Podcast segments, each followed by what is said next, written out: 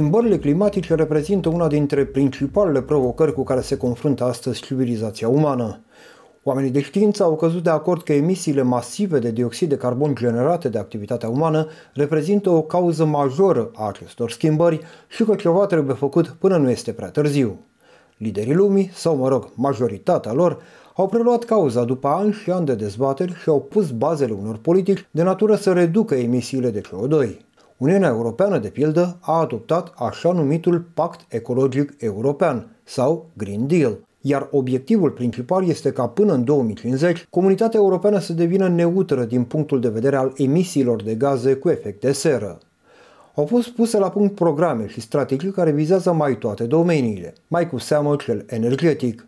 Sursele poluante de energie, precum cărbunele de pildă, ar trebui să devină istorie. Despre politicile europene în domeniu ne vorbește profesorul Ionut Purica, expert în energie. Comisia Europeană are o serie de strategii legate de domeniul energetic. Mă refer la strategia de dezvoltare a energiei, așa zis, curate, deci fără emisii, care în principiu ar dori să ajungă la un zero emisii în 2050. Mai există o strategie de securitate energetică, în care e clar că, să spune, trebuie să existe un portofoliu diversificat de generare de energie, astfel încât dacă apare o problemă cu una din sursele potențiale, eu știu, o secetă, de exemplu, să poți să compensezi din celelalte. Al treilea document important este strategia de inovare în domeniul energetic, pe care Uniunea Europeană în sfârșit o lansează la nivelul Comisiei Europene,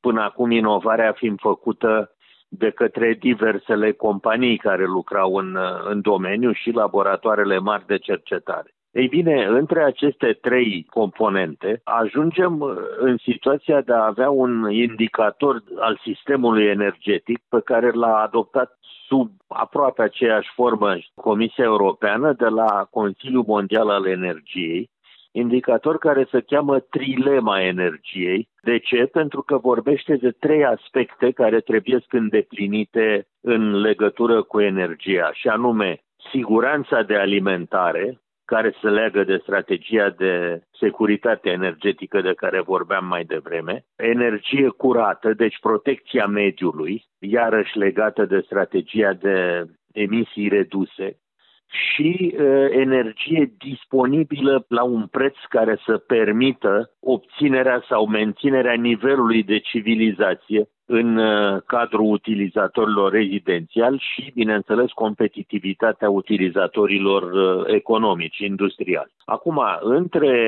aceste trei, e foarte clar că cel puțin România se găsește într-o poziție foarte bună din punct de vedere al securității, pentru că avem și uh, energie generată din cărbune și din hidrocarburi, deci energie cu emisii și energie, evident, fără emisii de CO2, cum este hidro, uh, eolian și uh, fotovoltaic și în special nuclear, care este o energie cu putere mare unitară, spre deosebire de eolian, de exemplu, în care trebuie să faci parcuri cu multe generatoare eoliene, astfel încât să poți să echivalezi energia pe care parcurile astea o dau din punct de vedere al existenței vântului, comparativ cu puterea instalată.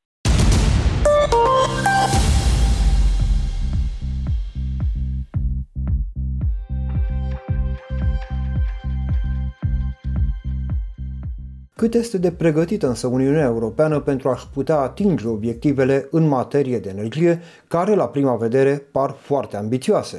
Ionuț Purica. Trebuie înțeles un lucru. Uniunea Europeană este dominată din punct de vedere al energiei, al gazului vorbesc, de importuri. Sunt foarte puține zăcăminte în Uniunea Europeană. De exemplu, Polonia folosește cărbune foarte mult, aproape 85% din energia electrică produsă acolo provine din cărbune. Germania acum, dat fiind politica lor de închidere a unităților nucleare, a trecut și ea pe cărbune pentru că este resursa cea mai uh, disponibilă pe care o are Germania. Franța este pe nuclear și din punctul ăsta de vedere respectă foarte bine prevederile de reduceri de emisii pentru că uh, nuclearul nu produce emisii de CO2. Italia a renunțat la nuclear tot așa în urma unor referendumuri ciudate în 89 și, în, uh, și mai târziu după Fukushima, deci în 2011, dar uh, importă puternic din Franța energie produsă de centralele nucleare, energie electrică. Recenta explozie a prețurilor la energie în întreaga Europa în pragul sezonului rece a produs o adevărată criză. Revenirea activității economice aproape de ritmul dinainte de pandemie a dus la o creștere a cererii de energie, iar producătorii și furnizorii de electricitate și gaze naturale au profitat pentru a-și maximiza câștigurile. Au existat evident și alte cauze, precum cele generate de piața certificatelor verzi sau de efectele mai multor măsuri de liberalizare a pieței europene a energiei impuse în ultimii ani de Comisia Europeană, după cum ne spune Dumitru Fornea, secretar general al Confederației Sindicale Naționale Meridian, membru al Comitetului Economic și Social European, raportor al Comitetului pe teme de tranziție energetică. După cum ați văzut și în ultima perioadă, prețul la energie cresc în întreaga Europa, nu numai în România, datorită, în primul rând, procesului de liberalizare propus de Comisia Europeană, așa numitul unbundling, dar, pe de altă parte, și datorită speculațiilor care sunt din ce în ce mai puternice în piață, atât datorită procesului de liberalizare, cât și datorită eh, nevoii de a achiziționa certificate verzi pentru a putea continua producția.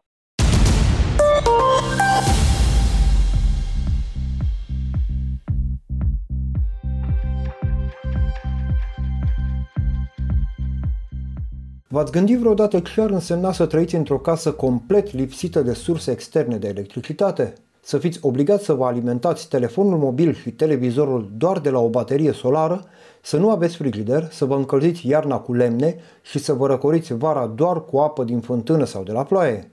Poate că nu, dar aceasta este situația multor milioane de familii din întreaga lume.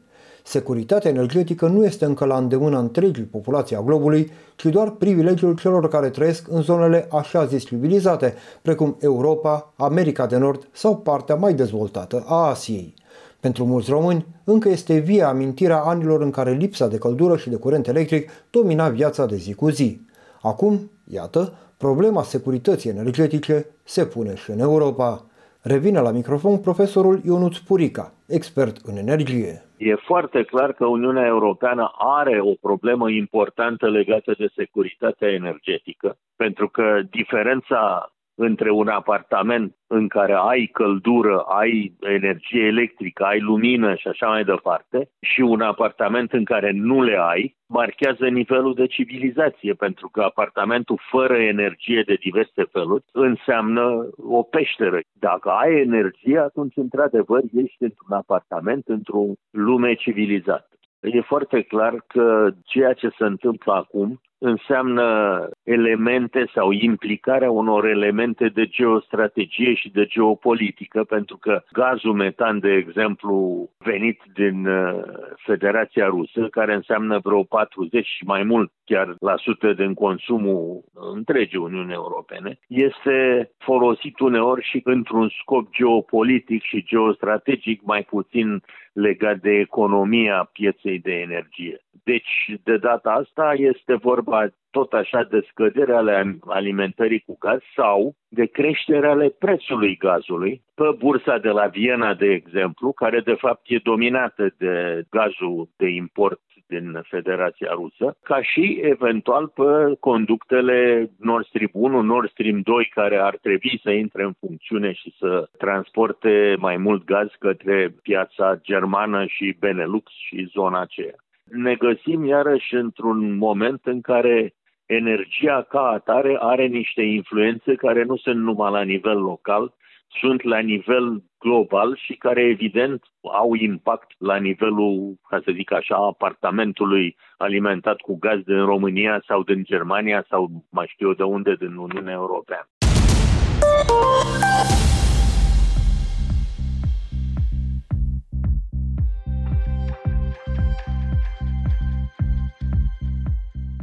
Îngrijorările privind securitatea energetică a europenilor vin pe fondul unei situații în care resurse interne majore, precum cele de cărbune, de pildă, sunt trecute în rezervă din cauza emisiei de gaze cu efect de seră pe care o presupune exploatarea acestora. Tendința de închidere a minelor de cărbune are ca orizont deceniul următor, după anul 2030, urmând să consemnăm renunțarea completă la exploatarea energetică a zăcămintelor carbonifere în Uniunea Europeană. Acestea rămân totuși o resursă considerabilă și nu puține sunt vocile care pun în discuție renunțarea definitivă la cărbune. Despre importanța resurselor de cărbune ne vorbește Dumitru Fornea, secretar general al Confederației Sindicale Naționale Meridian, raportor al Comitetului Economic și Social European pe teme de tranziție energetică. La nivel mondial avem rezerve importante de cărbune, vorbim de 1000 de miliarde, un trilion de tone. Din acestea o treime sunt lignit și două treimi sunt uh, huilă și antracit. În Europa avem 100 de miliarde de tone și din acestea două treimi sunt lignit și o treime sunt huilă și antracit. Deci o situație inversă raportat cu ce este la nivel mondial. Avem mai mult lignit în, în Uniunea Europeană. Lignitul știm că este un cărbune inferior ca și putere calorică. Iar în România avem undeva rezerve cunoscute, recunoscute de către autoritățile române la 232 de milioane de tone. Asta înseamnă vreo 85 de milioane de tone echivalent petrol. Iarăși avem mai mult lignit decât huilă și antracit. Acum problema la modul general este că, deși rezervele sunt uh, foarte mari, ele sunt uh, din ce în ce mai sărace, deci au conținut uh, destul de scăzut caloric și atunci apare problema eficienței energetice. Motiv pentru care statele care au investit în aceste industrii au reușit să obțină performanțe și aici vorbim despre Germania și Polonia care încă se bazează mixul energetic masiv pe utilizarea cărbunelor. Germania și datorită faptului că a exclus producerea de energie nucleară din mixul energetic, ceea ce îi creează o oarecare dependență de rezervele de cărbune, dar trebuie să ținem cont că Germania deține o treime din uh, rezervele totale de lignit, huilă și antracit din uh, Europa, deci are resurse bogate față de ceea ce avem noi în România. Pe urmă vine Polonia, care are și ea 25 de miliarde de tone, deci toate aceste state sunt uh, mult mai bogate în resurse de cărbune ca România. În România, bineînțeles, prin strategia energetică a României 2018-2030 s-a propus o oarecare descreștere a capacităților pe cărbune, însă odată cu implementarea agresivă, să spunem așa, pactului ecologic european și a țintelor de neutralitate pentru 2050, vorbim de ținta intermediară 2030, s-a pus din ce în ce mai multă presiune asupra unităților deja existente. Cu toate acestea, România și-a accelerat politica de închidere a minelor, mai ales în Valea Jiului, unul dintre principalele bazine carbonifere ale țării. Dumitru Fornea sunt în program de închidere unitățile miniere de la Ionea și Lupeni, care până în 2024 trebuie să fie puse în siguranță. Închiderea subterană este prevăzută pentru 2024-2026, iar ecologizarea 2026-2027. Celelalte două mine, Vulcan și Livezeni, au un alt calendar un pic mai, uh, mai larg, vorbim de 2030 punerea în siguranță, 2030-2032 închidere subterană și ecologizare. Deci pentru România se pare că termenul pentru Valea Jiului, vorbim de exploatarea cuilei, va fi în jurul anului 2032. Pentru lignit, în schimb, bazinul carbonifer Oltenia, nu există o dată clară, nu se știe foarte bine ce se va întâmpla, dar cert este că costurile care trebuie să le suporte aceste termocentrale, costurile cu privind emisiile de carbon, sunt foarte mari. S-au plătit la nivelul anului 2019, de exemplu, certificate verzi undeva în jur de 400 de milioane de euro, ceea ce afectează grav competitivitatea acestor companii, dar și prețurile la energie din uh, România.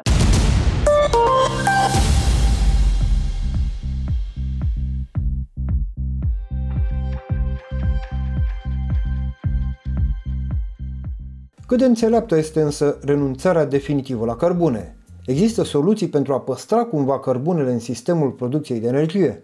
Ne răspunde profesorul Ionuț Purica, expert în energie. După părerea mea, nu este normal să abandonezi o resursă care la consumurile actuale deja poate să asigure energie timp de vreo 140 de ani, după cât să fac estimări. Dar uh, e foarte clar că aici intervine cea de-a treia strategie lansată de Comisia Europeană, aceea a inovării. E foarte clar că avem o resursă, cărbunele, care este cât se poate de utilă, are și o componentă strategică de securitate pentru că folosind cărbune poți să acoperi situații în care ai secete, de exemplu, puternică, cum de altfel s-a întâmplat la noi în diversi ani. Evident, în condițiile astea, ai nevoie de tehnologii noi de utilizare curată a cărbunelui, tehnologii de gazeificare a cărbunelui, tehnologii de folosire a cărbunilor cu foarte înaltă eficiență, tehnologii de captare și stocare a emisiilor de CO2 pe care le produc uh, diverse centrale de generare de energie electrică și căldură din cărbune și așa mai departe. Apar niște tehnologii cât se poate de bune cu care vom putea să utilizăm cărbunele într-un mod uh, sigur, într-un mod curat și așa mai departe. Există companii care fac, de exemplu, gazeificarea cărbunilor, Există companii care fac uh, stocare, captare și stocare de emisii de CO2, rezultate din cărbune. Deci există situații de genul ăsta, tehnologiile sunt, încep să fie acolo și e foarte important să ne dezvoltăm capacitatea de inovare. Din păcate, în România se acordă bani puțin pentru inovare în raport cu procentele din produsul intern brut al altor țări. Și e clar că va trebui să ne gândim serios cum punem în valoare capacitatea creativă și competențele din domeniul energetic pe care le avem. Mai mult decât atât, considerând volatilitatea mare a surselor regenerabile, deci vântul bate când vrea el, soarele și norii trec pe cer când o vrea natura, și atunci ai nevoie de instalații care să acopere cererea de energie. E foarte clar că ai nevoie de cărbune, evident, în niște tehnologii care să îmbunătățească curățenia din punct de vedere al mediului, deci emisii reduse și, bineînțeles, eficiență mai mare.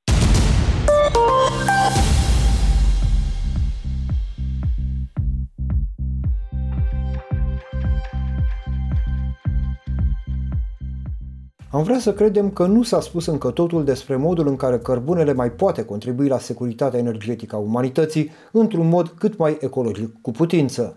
Vrem să aflăm și părerile dumneavoastră cu privire la acest subiect și în general despre Green Deal, despre căile prin care Uniunea Europeană poate deveni neutră din punct de vedere climatic.